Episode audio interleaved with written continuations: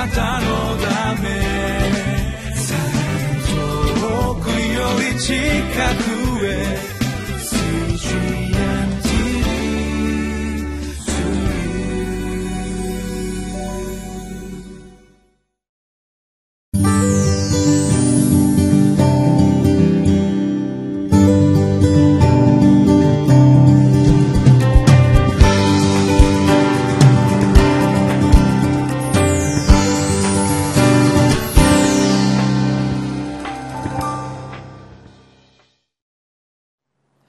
皆さんこんにちは。いかがお過ごしでしょうか？上野芝キリスト教会の三好明久です。今日もリビングライフのテキストを用いて神様の言葉である聖書からご一緒に教えられてまいりましょう。本日は8月8日月曜日。テキストは吉脇13章15節から33節。神の相続地は清さに基づきますです。ヨルダン川のこの東側をこのイスラエルたちはこの最初に取りましてそしてこのヨルダン川の東側からま西側に入っていくわけなんですけれどもその時にこのルベンとガドとマナフの半分族はこの東側のくれとこういうふうに言いましてですね自分たちは羊を飼うものだからその牧草地は自分たちにふさわしいものだって言ってですねこのくださいってこういうふうに言います。で、その時にですね、この神様はその人たちにやがてですね、この、まあ、実際にそれを相続させていくわけですけれども、私たちが人生を生きていく時に、この自分にふさわしい相続地、まあ、そういったものをですね、この喜んでこの受け取っていくっていうことが、まあ、重要になってくる。そのことについてご一緒に3つのポイントで教えられてまいりましょう。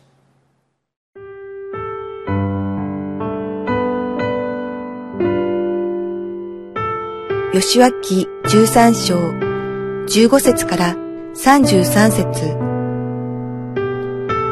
モーセはルベン部族の諸子族に相続地を与えた。彼らの地域はアルノン川の淵にあるアロエルとその谷の中にある町からメデバの全大地、ヘシュボンとその大地にあるすべての町々、リボン、バモテ、バールと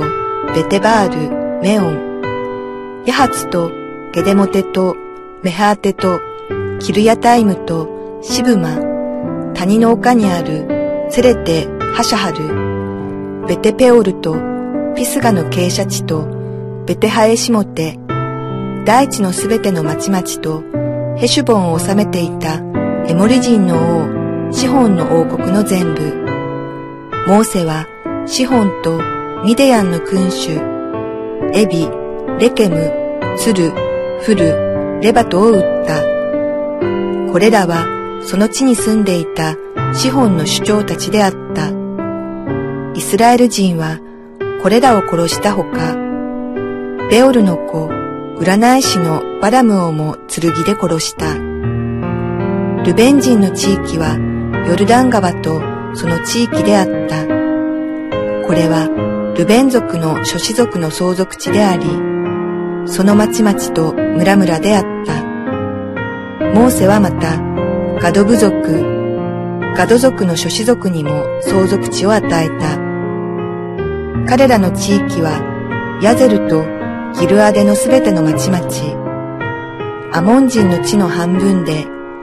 ラバに面するアロエルまでの地、ヘシュボンからラマテ、ハミツパとベトニムまで、マハナイムからデビルの国境まで、谷の中ではベテ・ハラムとベテ・ニムラとスコテとサフォン、ヘシュボンの王、シホンの王国の残りの地、ヨルダン川とその地域で、ヨルダン川の向こう側、東の方で、キネレテ湖の端までであった。これらはガド族の諸子族の相続地であり、その町々と村々であった。モーセはまた、マナセの半部族にも相続地を与えた。マナセの半部族の諸子族のものである。彼らの地域は、マハナイムからバシャンの全部、バシャンの王、オグの王国の全部、バシャンにあるハボテ、ヤイルの全部、その六十の町、またギルアデの半分、バシャンのオグの王国の町であるアシュタロテとエデレイ。これらはマナセの子マキルの子孫、すなわちマキル族の半分の諸子族に与えられた。これらはエリコのあたりのヨルダン川の向こう側、東の方のモアブの草原で、モーセが割り当てた相続地である。レビ部族には、モーセは相続地を与えなかった。主が彼らに約束された通りに、イスラエルの神、主が彼らの相続地である。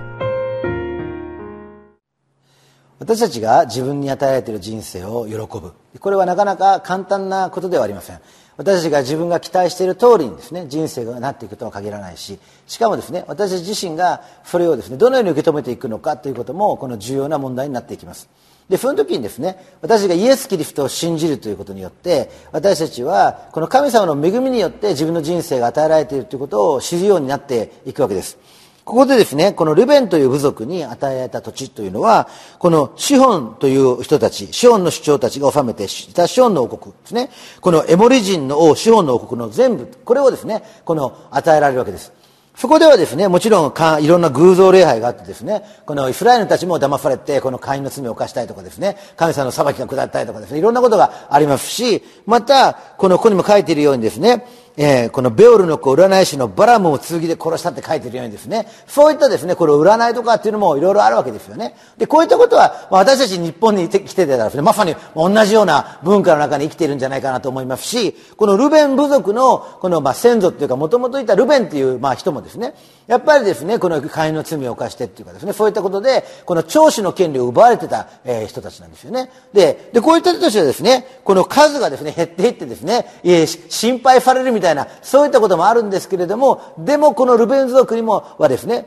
その清められた土地っていうかですね、その戦いによって清められたこの占い師も殺されて、そのいろんな飼いの罪もですね、絶滅させられてですね、その清められた場所にこのルベン部族がですね、相続地を得ていくということが、まあここで起こってくるわけですよね。で、そのことはですね、私たちもイエス・キリストを信じて、自分自身が罪許されて、そしてこの、えキリストによって清められた時に、私たちに初めて神様からの相続値として与えられるものというものを受け取ることができるということがわかるんじゃないでしょうか。で、それはですね、まあ、なんていうか、人間というのは、私たちの現代の文化は自己拡張の論理で生きてますから、自分をですね、拡張していくっていう、まあ、自分をどんどん大きくして、自分がですね、もっと儲けよう、もっと成長しよう、もっと成功しよう、もっと繁栄しようという、そういう文化なんですよね。それは占い師を使ったり、神々を使ったり、まあ、権力や、この、いろんなですね、この性的な問題とかですね、いろいろ自分の欲望を満たしていく。で、これが私たちのこの文化なんですけれども、キリストを信じるということは、その自己拡張の論理から解放されて、神様の恵みによって私は生きますというところに私たちが立つんです。それが、まあ、自分の相続地なんですよね。ですからまあ、本当の相続地はもちろん天国にあるわけですけれども、その天国をすでにも相続地として与えられている私たちは、この地上で自己拡張を目的としない。神様が与えてくださっている人生を喜ぶということです。私はですね、大学を卒業してですね、銀行で働いている時に、ある朝ですね、髪の毛いつもに溶かしてたんですよね。そしたらなんかが抜けてるなと思ったんです。髪の毛が減ってるなと思った。では、自分がですね、まさかハゲると思わなかったです。うちの親父はハゲてなくて真っ白でですね、40歳の時に、もうすでに真っ白でですね、この、白髪になるんだ。自分もですね、あの親父のように白髪になってハゲることはないと思ったんですけど、なんとうちのお母さんのお父さんそっくりの頭になりましてですね、頭がとんがっている、そういう頭になりました。最初受け入れるのはですね、やや困難でしたけれども、しかし、イエス・キリストを信じるとですね、罪を抑えて、天国が相続されていますから、もう神様がです、ね、与えてくださっているものを受け取っていく。ね、これは何よりも私たちが罪許されて、永遠の命を与えられている。自己拡張のために生きているわけじゃない。で、そのことをですね、まず第一番目に教えられていきたいと思います。で、第二番目は何かと言いますと、それはですね、このガドの人たちも、まあ、中心として、もちろん、このルベンやマナフェの半部族、このヨルダン川の東側を取った人たちはみんなそうなんですけれども、この東側くれって言っていた時に、これから西側に行って戦おうっていうのに、お前たちはここに残るつもりなのかって、こういう話になるわけですよね。で、その時に、いやいや、私たちも一緒に戦いに行きますって言ってですね、戦いは一緒にやって、この西側を占領した後でまた東側に戻るんです。で、この時にですね、このガドという部族はですね、この戦闘を切ってですね、戦った、まあ戦うって約束されててですね、新明記に。そして実際そうだったらしいです。で、これはですね、このガダ部族っていうのは名前もあまり知られてないし、まあ数もそんな多くないし、だけれども、イスラエルがヨルダン川の西側を取っていくときに、まあ戦闘を切ってですね、戦ったと。まあ自分たちは東側をもらうので西側を取らなくてもいいんだけれども、しかしイスラエル全体としてですね、この約束の地を得るために、この貢献していくわけです。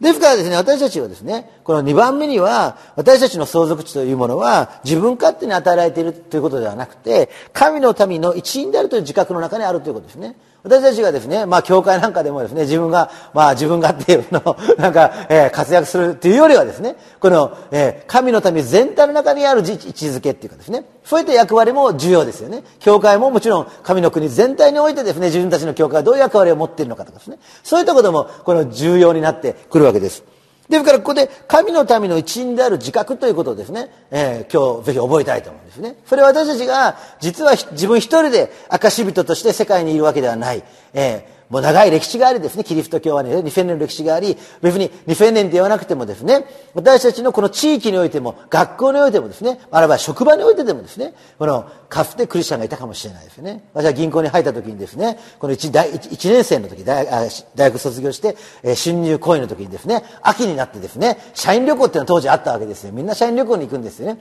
えー、その時にですね、僕の直属の上司の課長さんがですね、三好君、日曜日は大丈夫かって言うんですね。どうしてそんなこと知ってるんですか？って聞いたら、実は僕の昔の部下にとか言って、やっぱりクリスチャンの人がいて、日曜日だから教会に行かなくちゃいけないとか言った人がいて、君はどうなんだねとか言われたんですね。えー私はその時にですね、すごいなと思ってですね、自分はその人と会ったこともないんですけれども、しかし、先輩の中にですね、そうやってクリスチャンであることを、まあ、証ししていたっていうかですね、いた人がいたんだなって。で、そのことを聞くだけでもですね、すごくですね、この自分一人じゃないな、そういうふうに思うわけですよね。で、それは私たちのこの証が次の人たちに、もっと若い人たちにですね、また他の人たちのためにですね、この影響を与えていくんですよね。ですから私たちは一人一人がこの神の民の一員としての自覚を持ってこの世界に生きる。教会も自覚を持ってこの世界で宣教していく。そういったことをですね、ぜひ覚えていきたいと思うんですね。そのために与えられている相続地なんだということです。そのために目的を持って、それぞれ与えられている相続地なんだということなんですよね。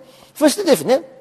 この牧草地を与えられていくわけですけども、羊がですね、与える羊は生贄になってきますから、これはまあ非常に重要な役割を果たしていくということになるわけです。そして3番目何かと言いますと、3番目はこのマナセの半部族ですよね。ヨシュア、あ、いや、ヨセフ。ヨセフの、えー、子孫ですよね。マナセとエフライムってこう、えー、あってですね。彼らはまあ、ヨセフっていうのはまあ、神の民にとっては大貢献者ですからね。このヨセフはお兄さんたちに売られてエジプトに行くけど、しかし、まあ彼のおかげで、この、えー、えー、彼らはですね、この危機を逃れていくわけですから、この、まあ、ヨセフの子供たち、マナセの半、たちと、半部族ですね。で、彼らはですね、このたくさんの領土をもらうわけですよね。西側でももらうし、そして東側でももらうし、そしてもちろんエフライムももらうしですね、多くのものを所有していくんですね。不公平だと思うかもしれないけれども、しかし、ここで私たちはですね、このキリスト教信仰の重要なテーマである選びというものを理解する必要があるんですよね。神様が選んでくださったってことですね。これは、例えばクリスチャンホームで生まれた人は、これは選ばれているわけですよね。日本においても数少ないクリスチャンホームで生まれるという特権ですよね。それを被害者意識みたいにですね、持つんじゃなくて、神様からの恵みとしてですね、主の相続者として、ぜひ主の恵みを感謝する人としてですね、この成長していってほしいな。そのように思わされるわけです。私たちは、この素晴らしい神様の相続地を受け取っていきたいと思います。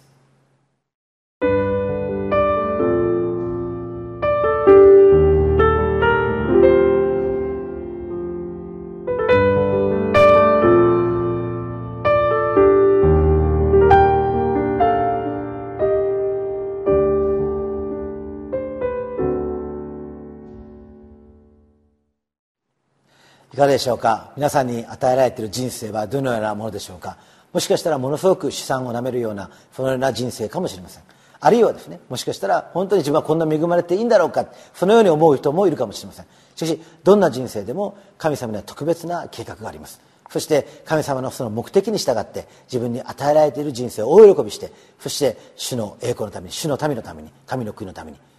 生かしていただきましょう。ということをお願いします。恵み深い天の地なる神様あなたは私たちに特別な人生を与えそれは人間的に見れば不公平に思えるあるいはいろんな思いを持ってしまうものがあるかもしれません。しかしあなたは最善をなしあなたの大きなご計画の中にそのパズルの一つ一つがこの組み合わされる時に素晴らしいあなたの絵が出来上がりあなたの素晴らしい物語が実現していくことを信じます。主よどうぞ私たちが与えられた人生を大喜びしてその相続地を受け取っていくことができるように主を導いてください主イエス・キリストのお名前によってお祈りします。アーメ